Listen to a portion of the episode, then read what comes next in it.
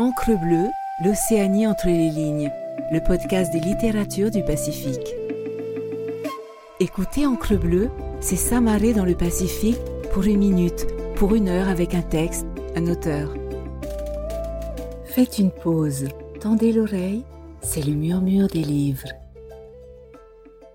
Extrait de Puka Puka de Robert Dean Frisbee, publié par les éditions Oura, lu par Mylène Raveino. Il me proposa ensuite d'aller au large, à un mille ou deux, à la chasse à la tortue géante. Comme on le sait, ces tortues vertes que l'on trouve dans les mers tropicales vivent mille ans et pèsent trois ou quatre cents livres. Leurs mâchoires sont capables de trancher le bras d'un homme aussi facilement qu'un requin cisaillerait une méduse. Mais on sait moins, me semble-t-il, que la queue de ces tortues, mais celle des mâles seulement, est leur arme la plus mortelle. Penny m'expliqua tout ça, tandis que nous nagions, sans nous presser, vers le large. La queue du mâle est bien plus longue que celle de la femelle, et si quoi que ce soit la touche, elle s'enroule autour, serre comme un étau, et l'animal plonge. Et donc, si un homme attrape une de ces tortues géantes par une nageoire et qu'il laisse son bras ou sa jambe toucher la queue de l'animal, il est instantanément saisi et plaqué contre la carapace de la bête. Sur quoi, il lâche la nageoire qu'il tenait pour tenter vainement de se dégager, et il est entraîné vers le fond et noyé. C'est la raison pour laquelle l'homme qui, seul, arrive à ramener une tortue mâle est considéré comme un toa, un héros, un surhomme, par les gens des atolls. À un mille du rivage, nous nous sommes reposés un instant, appuyés sur mon bout de bois.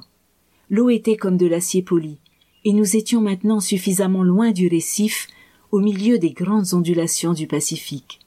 Lorsque nous descendions dans la profondeur des creux, l'île disparaissait à notre vue derrière le dos lisse des vagues, sur cette houle d'huile, et il ne fallait pas beaucoup d'imagination pour se croire à des milliers de lieues de la terre.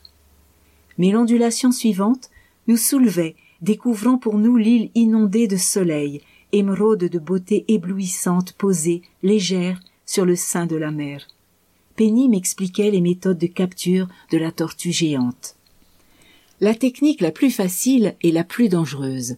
Tu attrapes la tortue par la peau du cou, à la nuque. Tu montes à cheval sur son dos et tu la diriges vers le rivage. Ça, tu le fais rarement avec un mâle, parce que tes jambes viendraient trop près de sa queue. Si on trouve une femelle aujourd'hui, tu pourras grimper dessus, mais si c'est un mâle, laisse-le moi. Le papa tortue, on arrive à le tenir en glissant le bras droit sous sa nageoire avant gauche. Puis, en relevant le bras, on attrape le bord de sa carapace au-dessus à l'avant. Ça aussi c'est dangereux, parce qu'il va se débattre et tes mains risquent de passer à portée de sa bouche. C'est d'ailleurs comme ça que le père de Pirato Ariki est mort. Le mâle l'a attrapé par la main, l'a entraîné au fond et l'a noyé. De ces deux manières, une fois que tu tiens bien l'animal, il ne peut plus descendre, et puisqu'il est très maladroit, tu peux facilement le piloter en le poussant d'un côté ou de l'autre. Maintenant, Ropati, tu vas prendre la maman tortue et moi son mari. Oura aura une bonne surprise en nous voyant les ramener. Mais il faudrait peut-être d'abord qu'on les trouve, non? Les voilà, dit Penny. Moi je les ai vus depuis longtemps. Mais comme tu es un blanc, tu ne remarques pas ce genre de choses. En suivant son regard, j'aperçus ce qui semblait être une paire de noix de coco qui flottait à une centaine de mètres de nous. Attrape-la comme ceci, dit Penny, en me saisissant la nuque. Puis dirige-la comme ça. Il se mit à me secouer de droite et de gauche de la façon la plus cavalière. Suis-moi de près. J'y vais d'abord, tu prends l'autre. On va pouvoir les surprendre parce qu'ils sont en train de faire l'amour et que l'amour est aveugle. Nous nous sommes approchés à cinq ou six mètres et nos lunettes, une fois ajustées, nous avons plongé. Penny d'abord, moi derrière lui. Les tortues ont voulu se séparer, mais d'un mouvement vif, Penny a passé son bras autour de la nageoire gauche de la plus grosse. L'instant d'après, ils étaient tous deux invisibles au sein d'un nuage de bulles. J'ai continué à descendre, trop excité pour penser avoir peur. La femelle sondait, mais ses mouvements étaient si lents que je la rattrapais vite. Suivant les instructions de Penny, je la saisis par la nuque, enfourchai sa carapace et la basculai vers le haut. Elle réagit immédiatement, et prise de panique, battant des nageoires, elle remonta à la surface, juste à temps d'ailleurs, car mes poumons allaient bientôt éclater.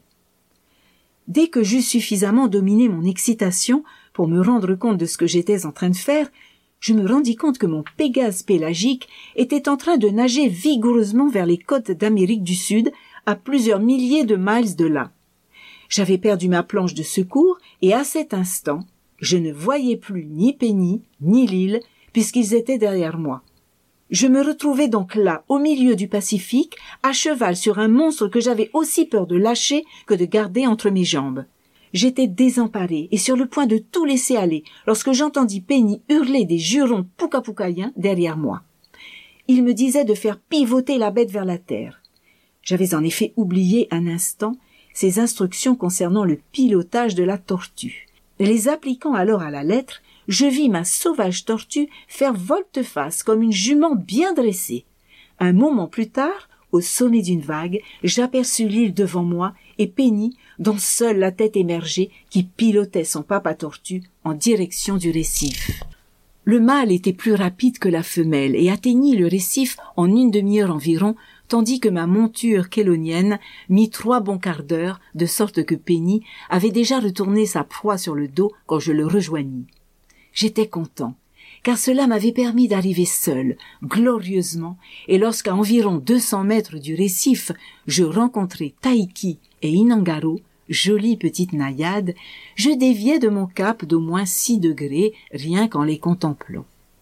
Ah oui, tu as attrapé une tortue, s'écria Taiki.